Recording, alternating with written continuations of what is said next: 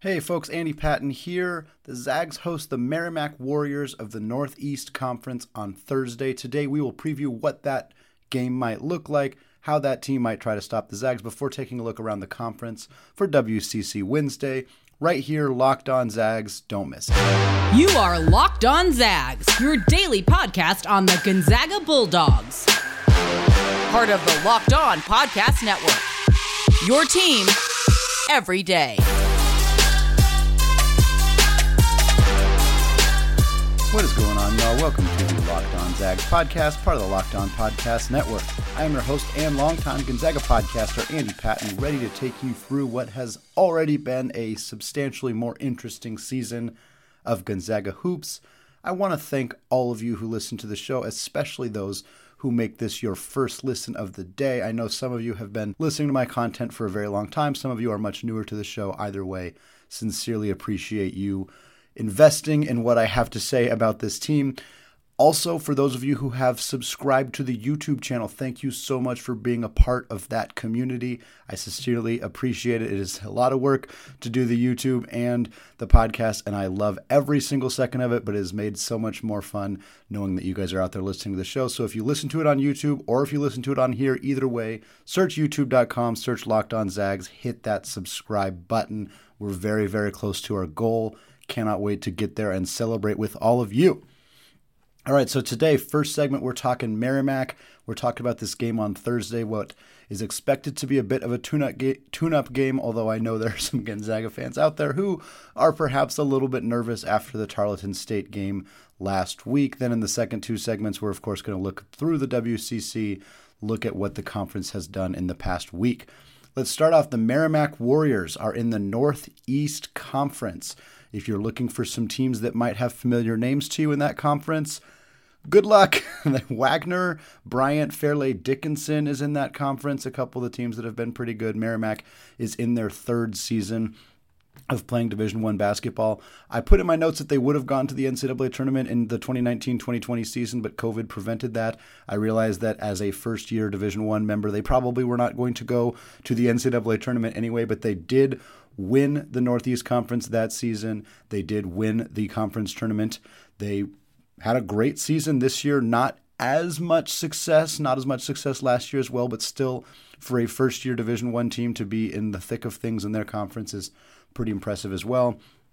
As of right now, they are 238 in KenPom, so one of many Gonzaga opponents that is outside the top 200 among Division One schools. Uh, the KenPom really likes their defense, though, has them ranked 115th in the country. And looking at the statistics, they have held their opponents to just 58 points per game.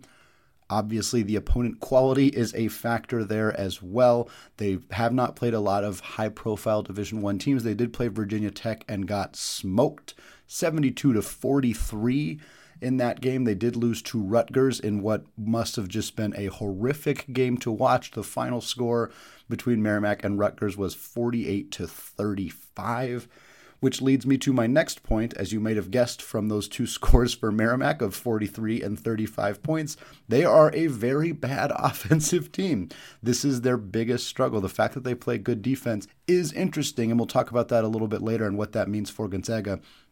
But at the end of the day, this team really struggles to put the ball through the hoop. They're shooting 39.7% from the field, just under 32% from three at this point just not a team that has really had a lot of success finding the hoop, which turns out is going to be a big factor for them all season long, especially against an opponent like Gonzaga, who, while their defense has not been as good the last couple games as it has been in the first couple games at least, uh, is still a team that's going to be that's not easy to score on, and particularly if you're not shooting very well up to this point. Uh, their star players, Jordan Minor, he's averaging 14 points, 6.7 rebounds, and 2.1 blocks per game. In fact, Merrimack is actually very high on the list of total blocks per game as a team. I think they were in the top 60 in the country for a school that is outside the top 200 in basically every other category. To be top 60 in blocks is pretty interesting. Minor is their tallest player which is an important caveat. He is also six foot eight, tallest, like not just tallest rotation player, straight up tallest guy on the roster is six foot eight. Yes, he's a good shot blocker, and good shot blockers can block shots of bigger players. It's not like that's unknown to happen, but I suspect that their blocks per game average will go down after they play Gonzaga. That is my my expectation in this game. Speaking of Gonzaga, the main things that I want to see out of this game, I'm not going to do the full five things to watch like I normally do. Uh, honestly, the biggest things is Merrimack is they're probably going to try to do what every other team the last three games has done. They want to control the tempo. They want to control the pace. They want to make Gonzaga react to them. And for the last three games, Gonzaga, whether it's coaching, whether it's players, whether it's a mix of both, likely the third one, has seemed to let the opposing team dictate the pace of the game, the kind of the style of the game, and has just been reactionary particularly against Alabama, Gonzaga really just reacted to what they were doing. So much so that I thought a, a, very odd substitution pattern, which I hadn't gotten a chance to talk to in the last couple games, was when Alabama went with their really small lineup, and that seemed to be when they took Chet out and really went with a small lineup as well. Seemed like that might have been an opportunity to kind of zig while they zag, for lack of a better term, and try something different. But for some reason, the, the staff seemed to be fairly reactionary in that game. We saw them be very reactionary against Tarleton State. It was very surprising to see a team that didn't have the pedigree of Duke or Alabama come in and kind of dictate what they wanted to do on the floor. Merrimack almost certainly is going to attempt to do that. That's what all teams do. They don't have the offensive talent to, I think, really pour a lot of points on Gonzaga, so I don't really expect it to be. I don't expect this game to go like the Tarleton State game. I think that I, I want to make that very clear. I think Gonzaga will win by a substantial total points than they did in that game because this team is not good at scoring the basketball. But that doesn't mean it'll be a, just a complete win for the Zags. Even if they win this game by a fair amount, if they are still being passive, still letting the opposing team, in this case the Warriors, kind of dictate the offense, run what they want to run, play the kind of defense that they want to play. And Gonzaga seems like they're just reacting to that as opposed to going out and setting the tone and doing what they want to do and forcing the opposing team to react. That's going to be alarming to me. That's going to be concerning to me. I'm not saying I expect that to happen. I'm saying that's the first thing that I'm going to be looking for is who sets the tone in this game. It's a question we've almost never had to ask about opponents like Merrimack. I don't mean disrespect to them, but Gonzaga plays these types of teams multiple times every single season and we've never had to wonder who's going to set the tone of the game. So it's a, it's kind of an odd spot that we're in. I talked with Steven on yesterday's show. For those of you who missed it, check it out. A wonderful conversation with former host of the Locked On Zags podcast, Stephen Carr, and we talked about how a the fans, the Gonzaga community has been a little bit spoiled by how great the team last year got out of the chutes. We thought that team might struggle a little bit. Jalen Suggs, Joe Ayayi, all those guys hit the ground running and were successful right away. So it makes it harder to stomach that this team did not do that, has not done that, especially because they look like they were on that track after the Texas and UCLA victories and have sputtered since then. But I think there's still room for this team to obviously grow, plenty of room for that to happen. This is the kind of game where it, it's an easy tune-up game in theory. It's a kind of game where even if they try some new stuff, even if they do go through lulls that are kind of a little concerning, as long as they're continuing to get better and find their identity, something that they have yet to find this season. They haven't found their identity on really on offense or defense. They've they've shown flashes of different identities. They've showed the high-low offense They've showed this really pounded into the paint type of offense. They've showed some flashes of, of getting out in transition a ton. And then defensively, obviously, they've shown flashes of being really elite on that end of the floor, really good at getting into the passing lanes. They've showed some half court trap stuff. They just haven't gotten consistency. It's really early in the season on a roster with a lot of young players and new players to the team. So it's kind of the thing that for most of Gonzaga's history you would expect. I know that it's a little bit more challenging to deal with after, like I said, the Texas and UCLA games and the expectations that are weighed upon this program from last season. But for this game specifically, I want to see Gonzaga's guards be more aggressive. This is part of their identity that they seem to have lost, notably in the Alabama game where they weren't looking for their own shots, they weren't looking to drive to the basket. Gonzaga's guards finish around the rim really well like better than most teams in the country. This is a carryover from last year as well. They were really good at that. Jalen Suggs, Joel Ayayi, Corey Kispert, outstanding at finishing around the rim. And Andrew Nembhard too, and he's back and he has been great at finishing around the rim, but we saw him be far more hesitant and deferential in the Alabama game. Same with Rasir Bolton, same with basically every guard on the roster not named Nolan Hickman, who didn't get a ton of opportunities but did seem to take advantage of them in that contest. So that's a big thing that I want to see in this game. I think Chet is going to have an outstanding performance. I'm really I'm betting the house on Chet Holmgren on Thursday against Merrimack. They don't have a lot of size. They have not experienced a player of his caliber. I think he's going to come out and have a really, really good one. Those of you who are on Chet Holmgren triple double watch, Thursday against Merrimack, really good time for that to potentially happen for him. And then, of course, the last thing I'm looking for in this one is not only for the Zags to put it away early, just for a lot of the fans to feel like they can breathe a little bit easier and enjoy their Thursday evenings, but so we can see some more of the younger players. One of the downfalls of these last couple games being close throughout is that we haven't gotten a chance to see any of Ben Gregg or Caden Perry. Caden's been been injured. I don't know what his status is in terms of whether he'll be available to play on Thursday or not. It's unclear if he was available to play against Alabama, quite frankly, although he would not have gotten into that game. But this is a good opportunity for Gregg to play, for Caden Perry to play, for us to see a lot more of Hunter Sallis, a player that I expect to see more as the season goes on, as he gets more developed and kind of loses some of that rawness and really finds his fit on this roster. I expect to see a lot of Nolan Hickman, but I think we're just going to see more of him as the season goes on. Anyway, he has continued to play, even against the more difficult caliber opponents and even in the closer games like the Tarleton State one. So would love to see more of those four guys. Would love to see Gonzaga put put this one out of the way early. Obviously, those are things we kind of expect from these games, and I know there are some people who might be a little more anxious about whether that's going to happen on Thursday or not. I expect it to. I'm mostly going to be looking for even if they're up 15, 20, 25 points, are they still dictating the game? Are they still being aggressive, trying to find their shots? Are they just deferring to the same players they've always deferred to? And are we seeing this these players and, and the staff, are we seeing them make adjustments in ways that we didn't really see over the last couple of games? All right, quick primer on Gonzaga's Thursday opponent. Second segment, I'm going to get into WCC Wednesday. We're looking at how the other nine teams in the West Coast Conference have fared in the past week since we did this last. Before we get there, though, let's talk about prize picks. All right, college football fanatics, have you heard about prize picks? Prize picks is daily fantasy made easy. I love this app, and I know that you will too. Prize Picks is a leader in college sports daily fantasy. They offer more college football props than anyone in the world and offer all the star players from not only the Power 5 schools, but your favorite mid major programs as well. New users that deposit and use the promo code LOCKEDON will receive a 100% instant deposit match of up to $100. Prize Picks allows mixed sport entries, so you can take the over on Chet Holmgren combined with the under on Patrick Mahomes in the same entry. Use the award winning app on both the App Store and Google Play. Entries can be made in 60 seconds or less. It's that easy. Don't hesitate. Check out prizepicks.com and use promo code LOCKED ON or go to your app store and download the app today. PrizePicks is daily fantasy made easy.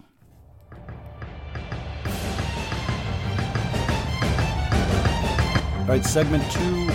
Still Andy Patton, still locked on Zags, pivoting away from previewing the Merrimack Warriors and Gonzaga's next opponent on Thursday. Instead, we're going to talk about the West Coast Conference, all of the games that have been going on. It's been it was such a hot start for the conference. They were getting all sorts of national attention about could there be four, could there be five teams from the conference going into the NCAA tournament? Are they better than the Pac 12? Are they better than the ACC? Like challenging these really, really high profile Power Five programs and conferences things have kind of fallen off a little bit for the WCC. You may have noticed they haven't been getting as much of that attention. Certainly, some of the programs, and we'll talk about them. Notably, San Francisco have have maintained their relevancy as a as a potential NCAA tournament team and legitimate top 25 threat. I thought the the Dons had a very real chance of being in the top 25 this last week. Unfortunately, they were not.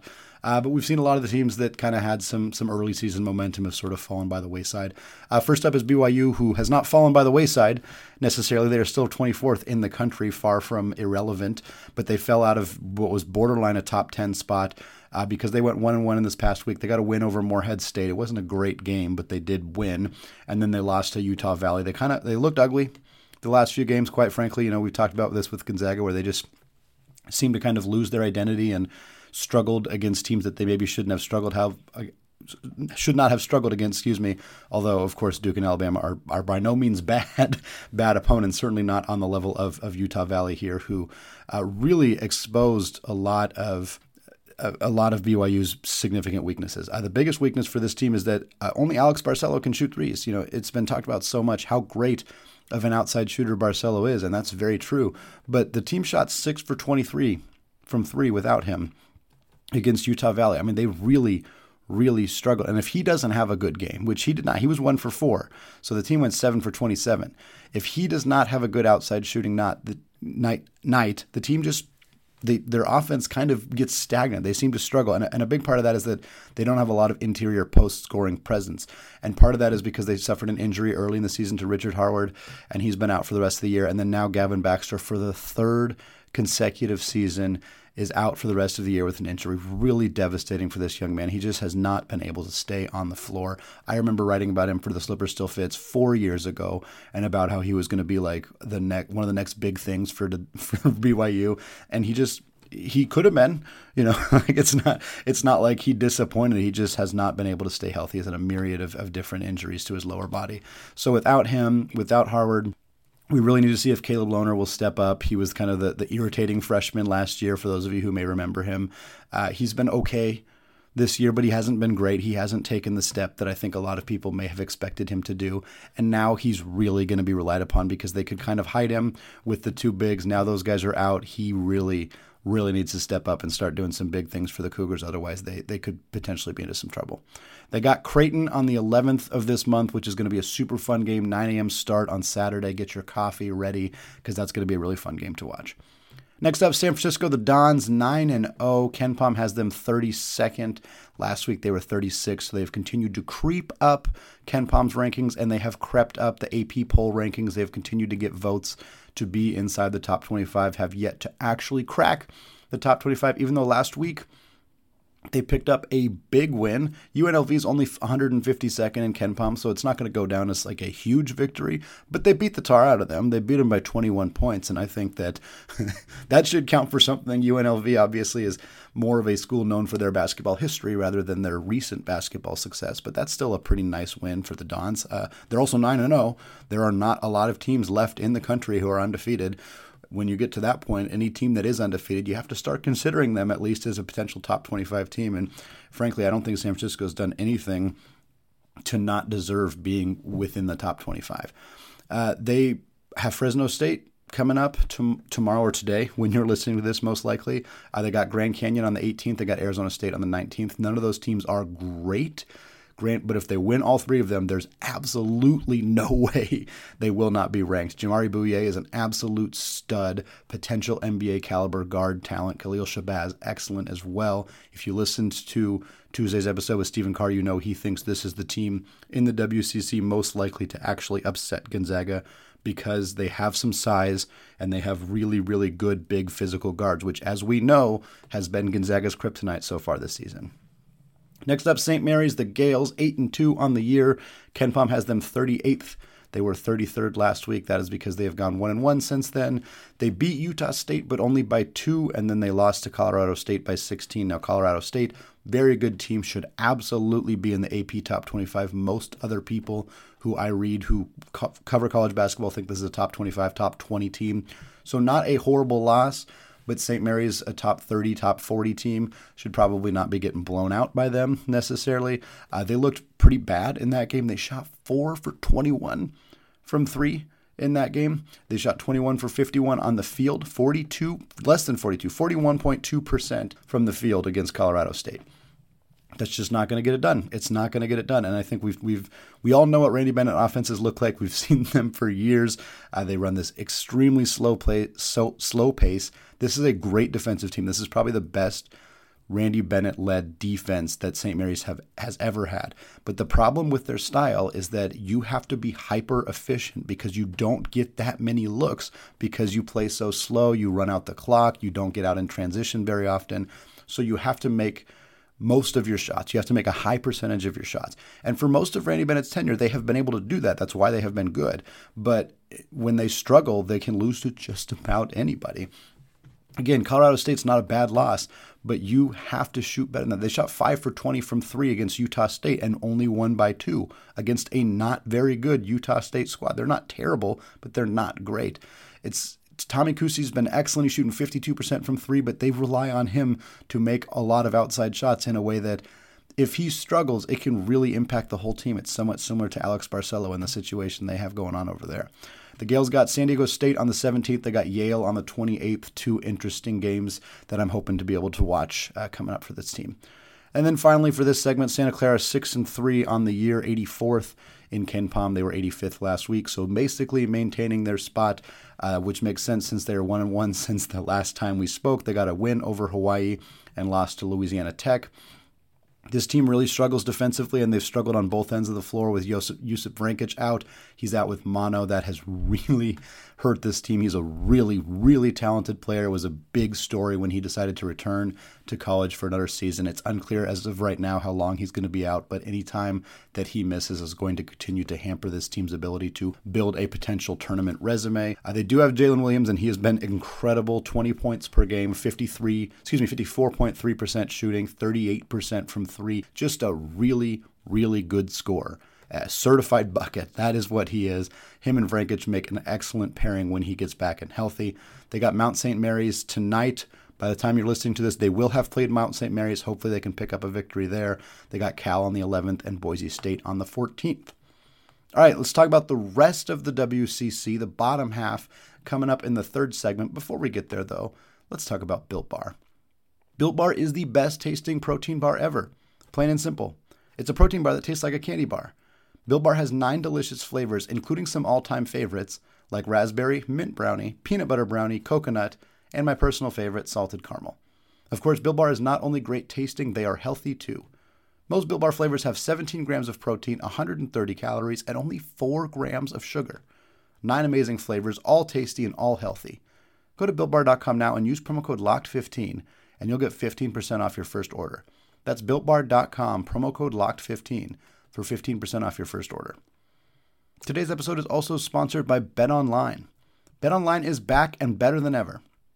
BetOnline has a new web interface for the start of the NBA and college basketball seasons and features more props, odds, and lines than ever before. BetOnline remains your number one spot for all of the basketball and football action this season. Head to our new updated desktop or mobile website to sign up today and receive your 50% welcome bonus on your first deposit. Just use our promo code LOCKED ON to receive your bonus.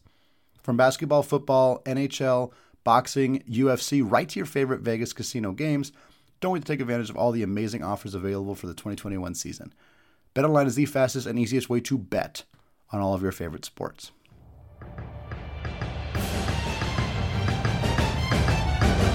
All right, segment three. Still locked on Zag, still Andy Patton, still WCC Wednesday, which means we're still going through the West Coast Conference and taking a peek at how these schools have done over the past week. We are just a few weeks away from the start of conference play, so it's nice to get a sense of what these opponents are going to look like. Next up is LMU, the Loyola Marymount Lions. They are 110th on KenPom. They were 104th last week, 5 and 3 on the season. They earned themselves a 3-point win over Long Beach State this past week and are playing Tulsa tonight after I record. So again, I'm hoping to watch this game. I'll have a little bit more information for you, but by the time you're listening to this, this game will have already occurred. They are a top 65 offense in the country, according to KenPom, KenPom, excuse me, but they are bad defensively. That has been the biggest issue for the Lions so far this year. They also play a very slow pace. So when you play a slow pace, similar to St. Mary's, you got to be really good on the defensive end of the floor. Otherwise, it kind of it makes it a lot more difficult to come back from getting down in games. And I think that's what we've seen a lot with the Lions. They got two great guards, Joe Quintana, Eli Scott, averaging 17 and 16 points per game, respectively. And they got a big game against New Mexico State coming up on the 11th. And then they got Nevada, who I think is playing every school in the WCC this year, on the 18th. Next up, Pacific, the Tigers, 4 and 5 on the year. KenPom has them 174. Last week, KenPom had them 158. And I commented that I thought that was abnormally high for a team that at the time, had only beat one Division One school. Uh, they've gone 0 2 since then in their their march through the Big West Conference. They played at UC Davis and Cal State Fullerton, lost to both those schools, which obviously hurt them significantly in the KenPom ratings. Uh, KenPom likes them defensively, has them 124th in the country, but they really struggle to score. They're not a good shooting team, 44.5% from the field on the year, only 65% from the free throw line just don't have enough horses to really consistently put the ball through the net. Jeremiah Bailey is their best player, averaging 14 and 5.5 rebounds per game. Their party through the Big West continues. Like I said, they already played Davis and Fullerton 0 for 2. On those ones, they got San Jose State on the 11th and Santa Barbara on the 14th. Would be nice if Pacific could snag one of those games, but neither of those are going to be super easy for the Tigers uh, at this point. Next up, the Toreros from the University of San Diego, 5 and 5 on the year. KenPom has them 188. Last week they were 167, so a pretty significant drop for them as well, mostly because they lost to Fresno State by 20, which definitely didn't help themselves. And their, their victory was over Cal Poly, but it was only by one point. And if we're being honest, Cal Poly pretty darn bad. One of the worst teams in the Big West Conference, so not exactly a uh, inspiring win to only get that one by one. It was also 52 to 51, so another pretty pretty gross game of basketball going on there. Uh, they're barely a top 250 offense in the country. They just similar to Pacific, they just struggle to score the basketball. Uh, they they were kind of started the year as this darling in the WCC. Like everybody was was pretty excited about LMU, which has not gone very well. They were pretty excited about Santa Clara in some ways, which has gone well. Obviously USF, but San Diego was kind of the other team of like, ooh, maybe maybe the Toreros will do something. hasn't hasn't been hasn't been very good so far for them. Hopefully they can kind of rebound and, and, and have a better season once conference play begins. But they're shooting under 44% as a team, although they are shooting 39% from three, which leads me to believe they should just take a lot more of those because if you can only shoot 44% from two, but 39% from three, I'm not a mathematician, but it sure seems like that's the way to go. Just bomb, bomb from the outside as much as possible. Next big game is against the Running Rebels of UNLV on the 22nd. Next, we got Pepperdine. Pepperdine is 3 and 8 on the year, 227 in KenPom. Been a really rough year for the Waves, which is kind of unfortunately not too surprising considering the amount of talent lost from that roster last year with Colby Ross graduating as one of the best players in school history. Kessler Edwards graduating, going to the NBA, uh, something that they have not done a lot of in this school's uh, history. So excellent for those two players. The, last year was their chance, though, and this year they're kind of going to be riding that cellar line in the WCC, unfortunately. They're one and two since we last spoke. 13 point loss to Nevada, 12 point loss to the Gauchos of Santa Barbara. They did earn a 13 point win over San Jose State, so that's kind of a nice little little feather in the cap, I suppose. Uh, Jan Zidek has been their best player. He's averaging 12 points, four rebounds, but he's shooting the ball really poorly. Just bad field goal percentages, something that's somewhat uncharacteristic from him in his previous years with the Waves. So something that hopefully will will correct itself as time goes on because they really need him to shoot better with the rock in his hands. Houston Mallette has been the kind of the rising star for the for the Waves and for the conference. Really, is one of the best freshmen that we've seen that wasn't expected. You know, in the way that Chet Holmgren obviously was. Uh, he's averaging 11 and a half points, 4.2 boards, two assists per game, shooting 36 percent from beyond the arc. There's every year there's really good guards that crop up on the non-big three teams in the conference. It looks like Mallette's going to be the next one in line for that, and I'm excited to see how his career progresses. The Waves got Oregon on the 21st of this month. And last, but I guess least, is the Portland Pilots. They are 7 and 3 on the year, even though KenPom does not like them at all. 295. They have not played very good opponents. They're 0 1 since the last episode, losing to the Virginia Military Institute. I saw VMI and did not ever even guess correctly what VMI stood for. I was shocked to find out who VMI was. The Keydets is their mascot. They're 243rd in KenPom, but they are a Division One program. Seven and three is great. If you're the pilots, that's great. They they don't care about the KenPom ratings. You know, they don't care that they're they're going to finish towards the bottom half, if not the very end of the WCC rankings. This is a program that needed needed a, a, new face. They needed a change. They really labored through the Terry Porter era. It was a, a, mistake of a hire. They paid for it with him winning, I believe, seven games in the WCC in four years, one in the last two years. It was really, really rough. Now Shantay Legans has got this team in the right direction. A whole new roster, not a single returning player who was on scholarship last season. They got three guys averaging over 15 points per game. They're shooting 80% as a team from the free throw line, which absolutely blew me away. That is a ridiculous statistic. I, it's probably going to change as the year goes on, but my word, would that be nice to ever see a Gonzaga team shoot anywhere close to 80% from the free throw line. I'm excited about the future of this team. I would love to see them at least crawl out into the middle of the WCC in time.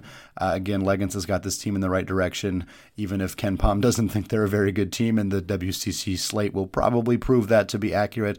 I'm still happy that this team is at least moving in the correct direction. All right.